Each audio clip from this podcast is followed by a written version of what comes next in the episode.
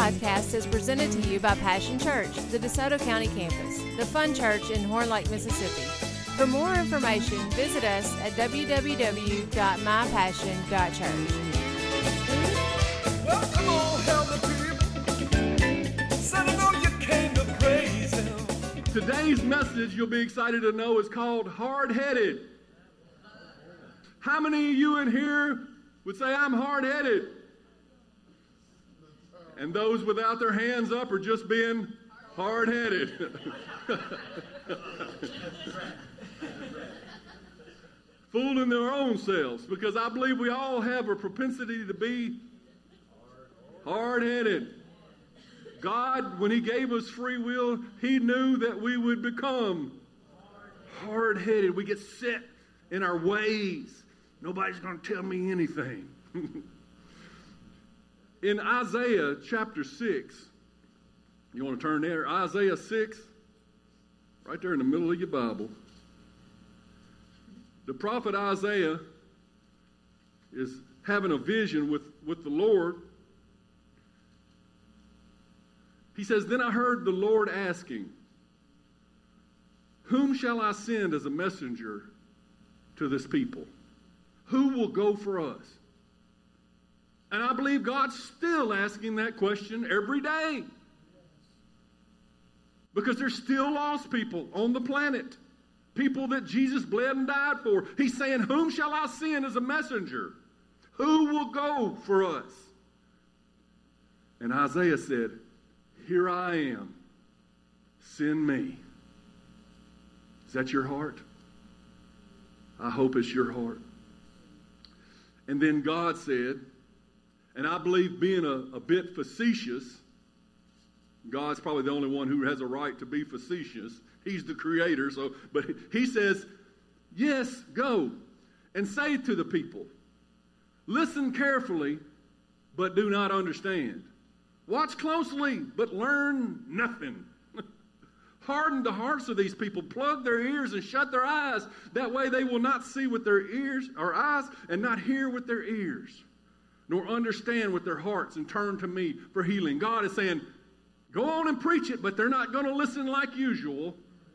God is saying people are hard headed. Say hard headed. Y'all going to have to help me today. Don't be. Oh, that's pretty good. Now, I've always been hard headed, so this is a message for me as much as it is you. When I was probably nine or ten years old, I remember spending a weekend down in Shaw, Mississippi, the little speck on the side of the 61 highway where my grandparents lived, out in the middle of a cotton field. You know, in the Delta, there's nothing but cotton fields and bean fields everywhere. And they lived just a little bit off the 61 highway. And uh, I was sitting out there, nothing to do in the Delta. I mean, absolutely nothing. And I'd gotten into all the other trouble I could think of. My papa, he was driving a tractor, and he was driving down to the bayou and plowing a row, and then he'd come back a little closer and he'd drive down this way. Well, next time he came down there, I got the bright idea I was going to see how far I could throw a dirt clod. And so I threw it at him, and it came up woefully short. But that didn't discourage me. There was nothing else to do, so I waited on him to go to the bayou and come back again. so I, next time he did, I threw another. And after a couple of times, I didn't realize he was getting closer and closer each time he'd do a row. One time I finally hit the wheel on the side of his tractor, and he slammed on that clutch or that brake or whatever's on the tractor. And, and you got to understand, my papa, he's about, he goes about 260. Big old mean Italian temper. He got big bushy eyebrows, you know, and he'll do them eyebrows and they'll just arc like that and scare you half to death. He stood up on that tractor. He said, Boy, you hit me with that dirt clod, I'm going to come down off of this tractor and whoop your cooler, boy.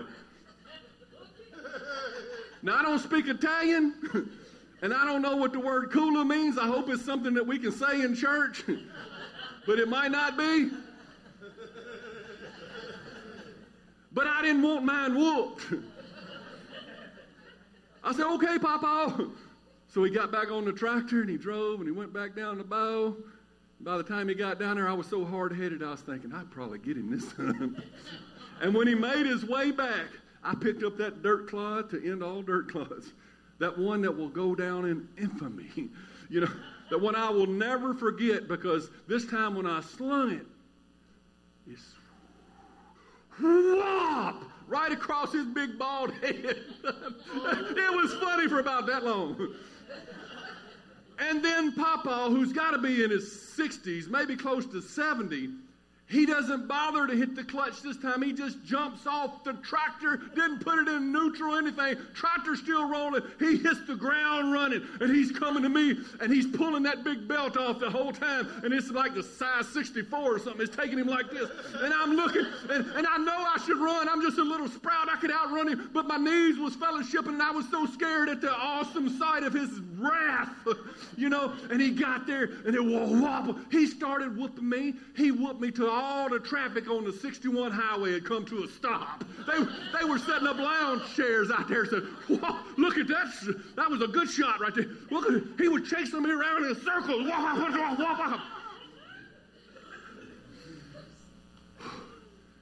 Can you say hard headed? Don't know when to quit. Hard headed. Do you know you can be walking with Jesus and still be hard headed? Of course you can. I do it every day. In Luke chapter 9, Jesus, in the, in the, we'll start in the 20th verse, Jesus had just talked to his disciples. And he said, Who do people say that I am? And they said, you're, They say you're one of the prophets. You got to give me, give me a moment. I'm out of breath. Storytelling can be rough. Anyway, they said, they say you're one of the prophets, maybe John the Baptist or whatever. And then, so he says, in verse 20, he says, But who do you say I am? And Peter replied, uh, You're the Messiah, the Son of God. And I think this took Jesus back a bit because he knew how hard headed Peter was. If there was anybody hard headed in the Bible, it was Peter, right?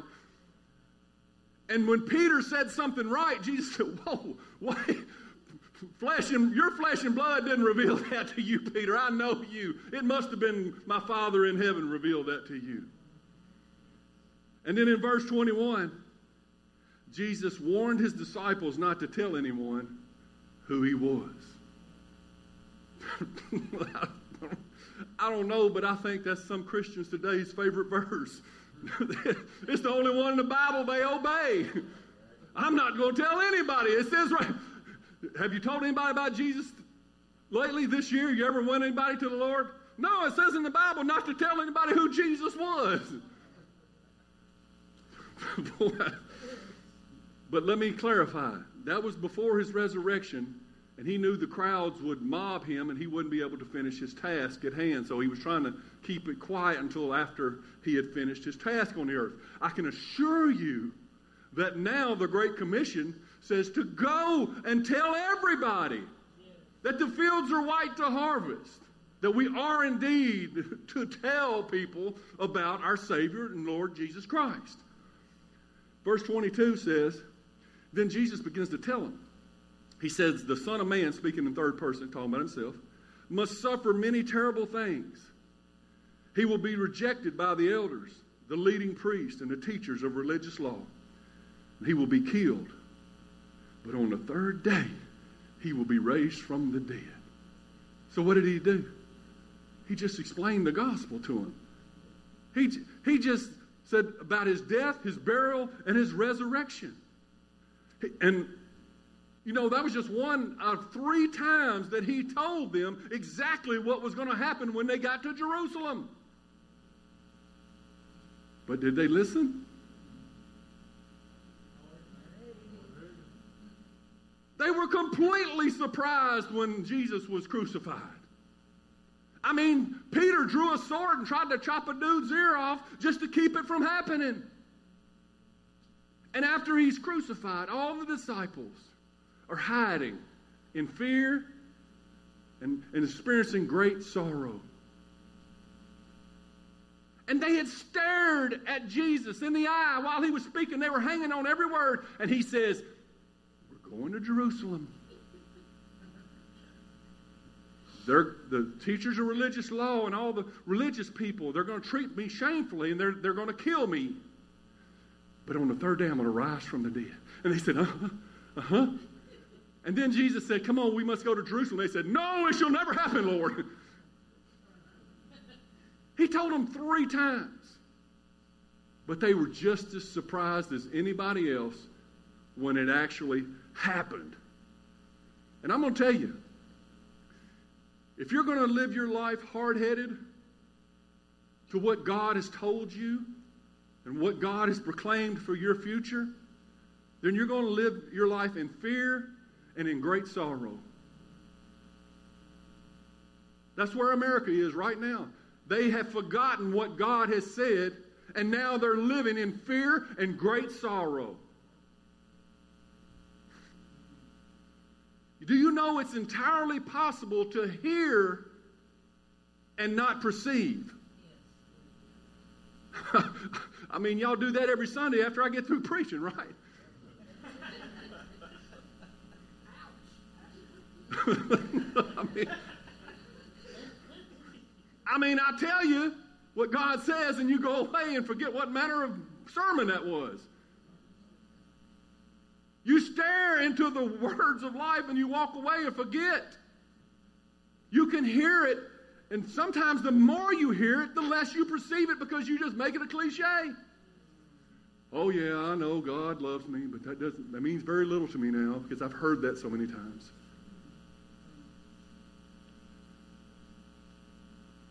But the Word of God, Jesus, you know, Jesus doesn't just say things that he doesn't mean.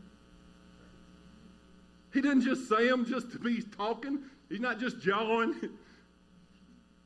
He was very purposeful. He said, I only say the things I hear the Father say. And when he said something, I can assure you, he means it. That's why he was always telling people before he preached. He's like, let him who has ears hear. Now, I know you got these ears, but he's saying, let it register. Let it sit on your heart. Let it be like seed planted in good soil. Don't let the devil come immediately to steal it. Don't let it be care, uh, taken away by the cares of this life or choked out by the lust of other things. Let my words sit in your heart and have time to grow so that you can perceive the words that, that bring you eternal life. We're so ignorant of what God wants for us. We quote it all day, but we don't live it like Joe said. We're not living in the fullness of what God's Word wants to provide in our life because we don't really believe or perceive. Now, Jesus was buried in the tomb, and on, on that Sunday morning, the, some of the women came to anoint his body or whatever burial stuff they were going to do that Sunday morning, and they got there, and the stone had been rolled away. And there were two angels sitting in there. And in Luke chapter 24, verse 6, the angels say, He isn't here. Do you see it's got an exclamation point? I mean, the, the angel's like, He isn't here. He is risen from the dead. Remember what he told you back in Galilee, you hardheads? The angels are scratching their head. Who are these human beings? They, they, they, they hear, but they don't perceive. They're surprised that he's raised from the dead. That the Son of Man must be betrayed into the hands of sinful men and be crucified, and that he would rise again on the third day. Then they remembered, oh, that he had said this. So they rushed back from the tomb to tell his 11 disciples and everyone else what had happened. It was Mary Magdalene and you know from another account in another gospel, we know that Mary Magdalene actually physically saw Jesus after his resurrection. She was the first one to see Jesus, so she's coming back with a first-hand report. Not only what the angels said, she knows what Jesus said. It was Mary Magdalene, Joanna, Mary, the mother of James, and several other women who, who told the apostles what had happened. But the story sounded like nonsense to the men, so they didn't believe it. Women, look at you, man and just tell him, y'all are exceptionally hard headed. I'll give it to you. Sometimes I get on the ladies, but today, men can be especially hard headed. We got a uh, we got a video that they're going to cue up for you real quick. This was, I think, this was shot back in the 1970s. I would imagine. This is Billy Graham. How many of you love Billy Graham? Trust Billy Graham as a great evangelist and a man of God? I think he was feeling about America the way we're feeling about America even back then. He was seeing what. Habakkuk said, Lord. Okay, so good video. Please tell me what you're doing. And God said, No, I'm not going to tell you, Habakkuk. Because if I told you what I was doing, you wouldn't believe it.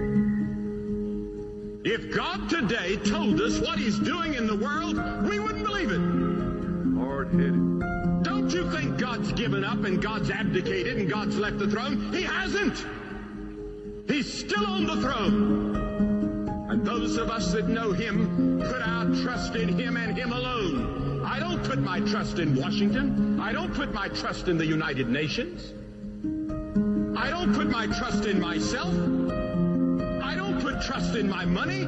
I put my trust in the Lord Jesus Christ. When all the rest of it fails and crumbles and shatters, He'll be there. Amen. Amen. And we've been several decades from there, and we've been on the decline ever since. How do y'all feel about what's happening in America? Trusting God. Look up because you're redemption God. Amen. Amen. We got some people that have maybe perceived a little bit about what's going on in the world.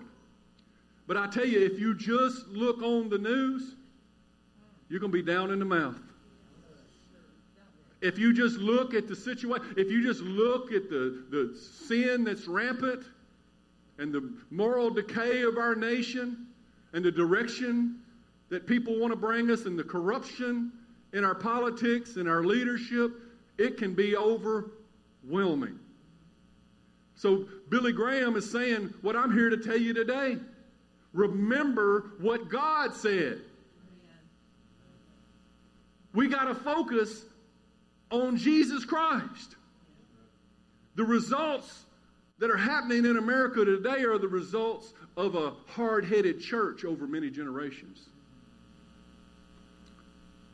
A church that said, oh, he didn't really mean that Great Commission and Great Commandment thing, did he? It's just much easier for us to build a big building and all gather together and have a nice social club. He didn't really mean that when he said go into all the world, did he? Oh, we'll send someone else. Here, I'll give a few bucks. And we watched as the society around us began to decay. For, lo- for too long, the church has retreated. We've been to too many retreats while darkness began to encroach. And we said, well, we'll be okay as long as we're behind our four walls of the church. But how safe do you feel now?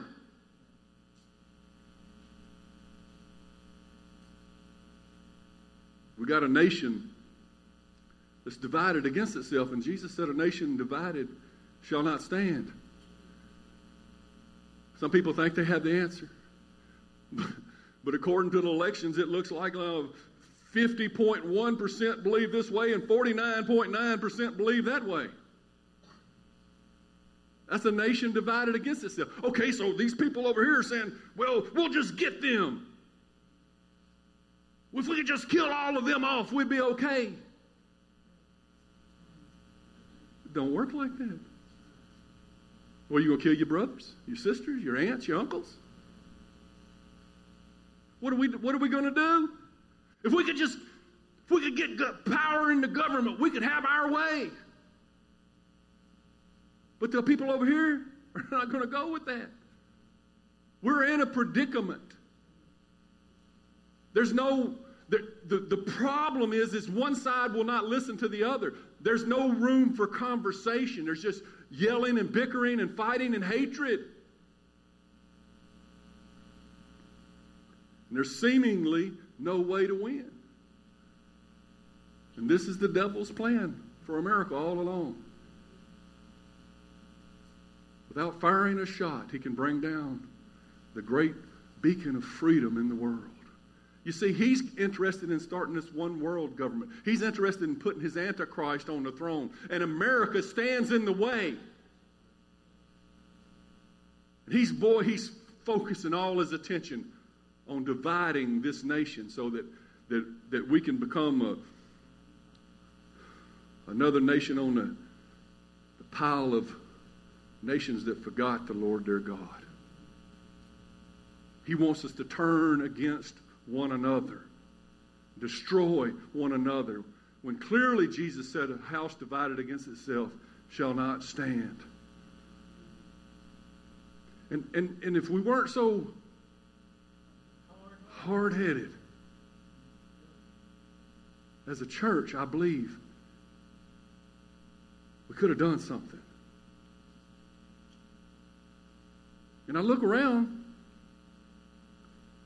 and I still see if the church is doing anything right now, they're siding up with political parties. They still got their focus. Their hope is in a president. Their hope is in an ideology. Man, if we can get our man in office, if we can get our Congress, if we can get our Senate, the church is still being hard headed. That's natural thinking. There, there's only one solution if, the, if America is to survive this it's by putting our trust in God and God alone. Just like Billy Graham just said. The answer is still the same. It's not to be carnally minded, but to be spiritually minded where there's life and peace. Carnally minded is nothing but death. Now, I'm not saying I vote, I vote, I have strong opinions on the direction this country should go, and I'm willing to pray for this country every day. I tell you, Tuesday night I was here, I was laying my heart on the line in intercessory prayer for this nation. You know how many of us were here at corporate prayer Tuesday night? It was awesome. It was two of us.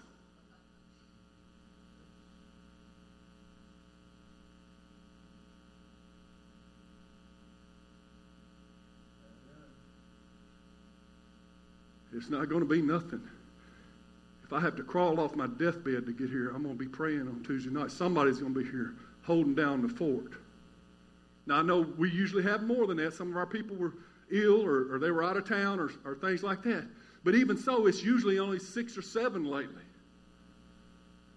If you're really serious about America, how many hours are you spending looking at your political party's ideas, or how many hours are you spending actually praying for America?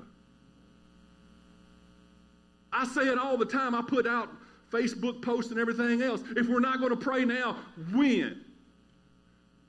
If this isn't the time to pray, y'all let me know when we should start. I think we're a little late to the game.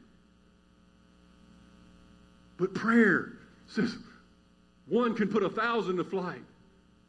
Two can put 10,000 to flight. So me and Angie, we put 10,000 to flight. 10,000 demons. Got them out of here.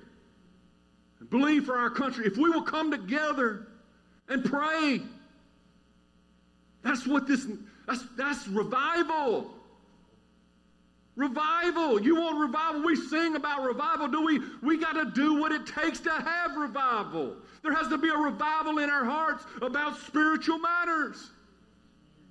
We can't say, well, yeah, we want to goosebump at church, but live like the devil all week long and not care anything about God Monday through Saturday. I know I'm preaching to the choir here, excuse me, but I'm sure somebody on the, on the live stream needs to hear this. Psalms 118, verse 8 says, It's better to trust in the Lord than to put your confidence in man.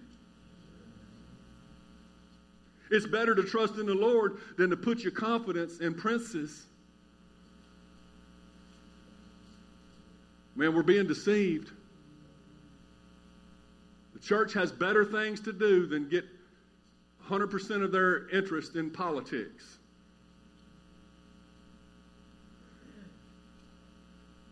In Matthew 24, verse 9, Jesus has been asked what will happen in the end times. This is another, another scripture we just conveniently didn't listen to. Didn't believe because, you know, I've been telling people for some years now that persecution is about to come to the church.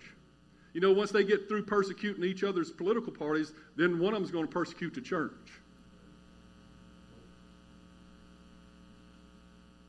We ain't been their priority yet, but we will be. And I've been saying this can happen in our lifetime, but no, no, we're, we're America. That never happened. You know what America's full of? Sinners. Just like every other nation that's fallen before us. They need, sinners that need to be saved. And a church that needs to be getting them saved. I'm going somewhere with this. Matthew 24 9, Jesus says that in the end times, that you will be arrested, persecuted, and killed. You will be hated all over the world because you are my followers. And many will turn away and betray each other and hate each other. And many false prophets will appear and deceive many people. Sin will be rampant everywhere, and the love of many will grow cold. Are we allowing hatred in our heart because we've sided up against each other? But the one who endures to the end shall be saved. Now, I don't know how much America has left. I don't know if we've gone past the point of no return. God, uh, you know, all things are possible with God, but God will accomplish his purposes on the earth. And, and to get to the place that the prophecies tell us that we're going to get to, it's going to get worse. Are you ready for it? Are you perceiving what may come in the future? Are you hardening your hearts to the Word of God and saying, no, that'll never happen here? You're still fooling yourself, being hard headed? You better get prepared. Because I'm telling you, a virus with a 99.7% survival rate has scared off half the church already. If you can't take that, what are you going to do when real persecution comes? We better get ready. We better stop being hard headed. We don't want Papa to get down off that tractor mad. We need to be the church. Jesus told the parable of the ten virgins or the ten bridesmaids, and they were waiting on the husbandman. And it says five of them were wise, and they kept a lot of oil in their lamp. They had some left over. Other five were foolish, and they were running low on oil. I want you to understand that the oil represents the Holy Spirit. And I believe you need oil in your lamps so that it'll shine bright so that you can see where you're supposed to be. But some of us are letting our oil run low and we're walking around in the dark, following the same things the world is following. Well, it says that the hour grew late and they all grew sleepy. And sometimes we, we, we say, well, yeah, my grandma used to say that Jesus was coming back, but you know, it probably ain't going to happen in my lifetime. And we're growing sleepy. We're letting the oil burn down out of our lives. We've forgotten our first love. And it says the, the call was made that the husband is almost here. And the, they got they jumped up, and the five were ready to go, but the other five said, "Give us some oil." And they said, "No, you got to get your own oil." And they went to get oil, and by the time they were gone, the husbandman came back and brought them into the wedding feast, and those five were left behind. Are you rapture ready? Is there oil in your lamp? Are you seeing clearly to make godly decisions?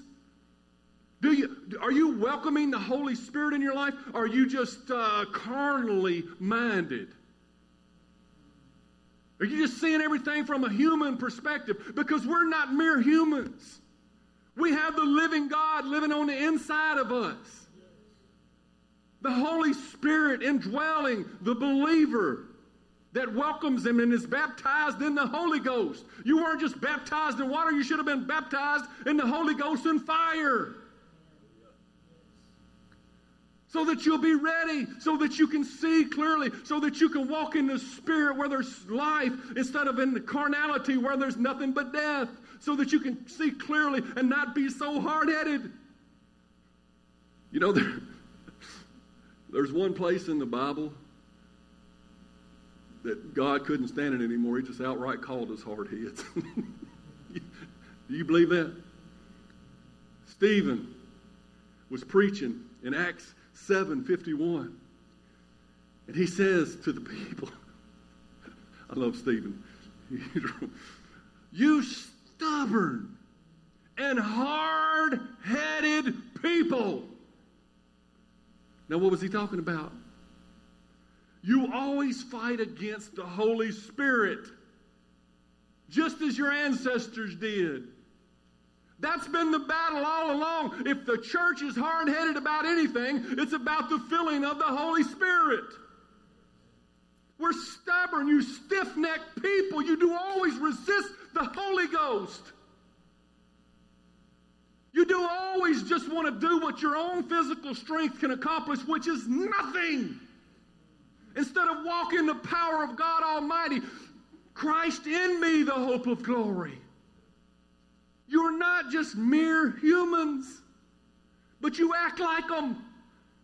You still got to be fed like little babies. With milk, you can't endure the strong word of God that takes you to, to walk in the strength that Jesus walked in. He said, The works that I do shall you do also, and greater works than these shall you do, because I go to the Father. And we're hard headed and slow to believe what the prophets have already told us clearly in the Old and the New Testament. Are you rapture ready? Are you ready when Jesus comes back? Because when I look around and I see most people with no oil in their lamps. Maybe you can have no oil in your lamps and have good intentions, but you still ain't getting nothing done. You can try, you, you can give your best to the kingdom of God in your own strength and just get little results. There's something else that we really, really need to perceive. We've heard it, we've heard it, we've heard it, we've heard it, we've heard it. But Jesus is coming back. And he's coming back for a church without spot or wrinkle.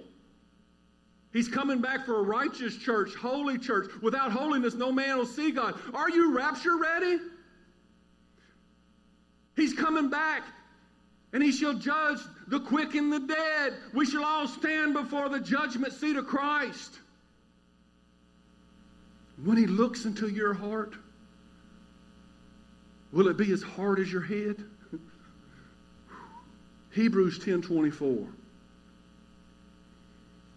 Y'all hate me because I tell the truth?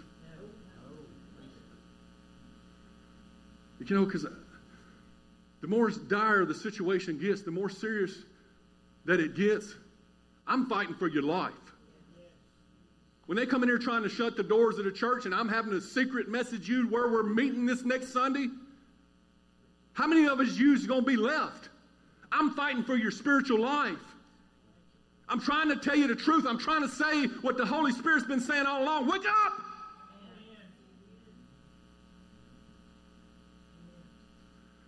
Hebrews 10:24 says, "Let us think of ways to motivate one another to acts of love and good works." That's what I'm trying to do. Motivate you to love where the strength of God is. And to do good works, not to hate your brother because they don't agree with your political theology. Let us not neglect our meeting together, as some people do, but encourage one another, especially now that the day of his return is drawing near. This was written 2,000 years ago. How much more closer is his return now?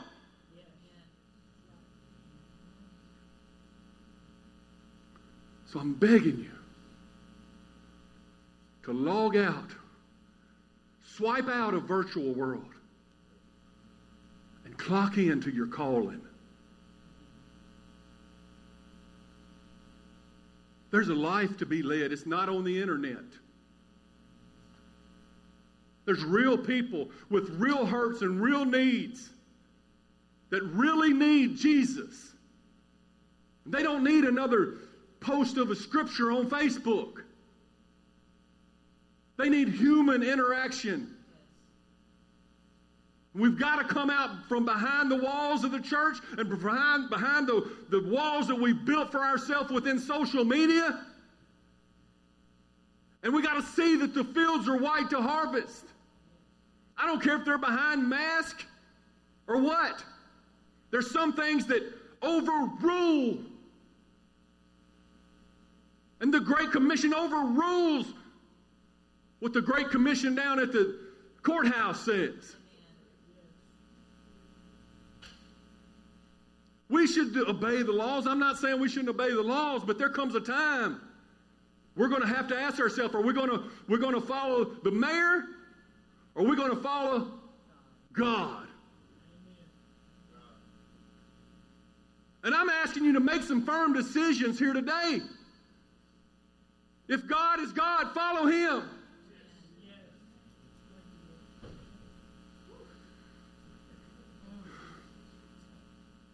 Be in Isaiah. Say, Here I am, Lord, send me. The only way to reach these hard heads is with our soft hearts. We can't be like them and reach them. Only light overcomes darkness. Only love overcomes hate. I think Martin Luther King says. We have to be different. The world should shine in the midst of this dark and, and perverse generation in which we live. We should shine as a lighthouse. If we do our part, see, we have a part in the equation. We can't just sit back and say, God, please, God, please.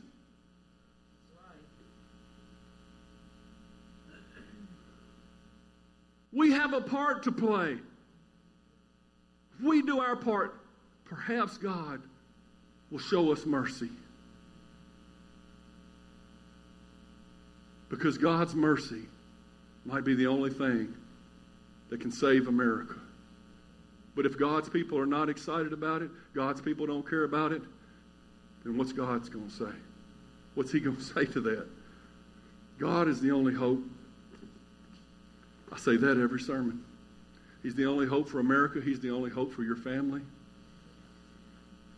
He's the only hope for a future for your kids. Generations before us have taken the easy road and said, I'll just push it, push the can down the road and let somebody else deal with it. But you were called for such a time as this.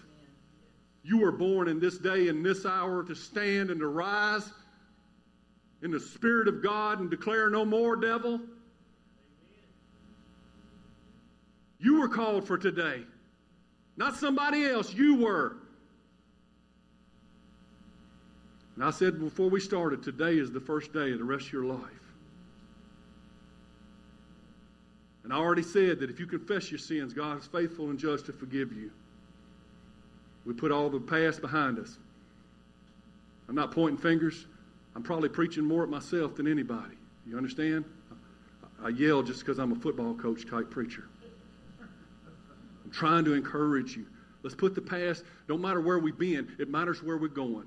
Let's start today. I want to challenge you to go and love somebody this week. Call somebody you hadn't called, maybe somebody you don't even agree with, and go in the love of God.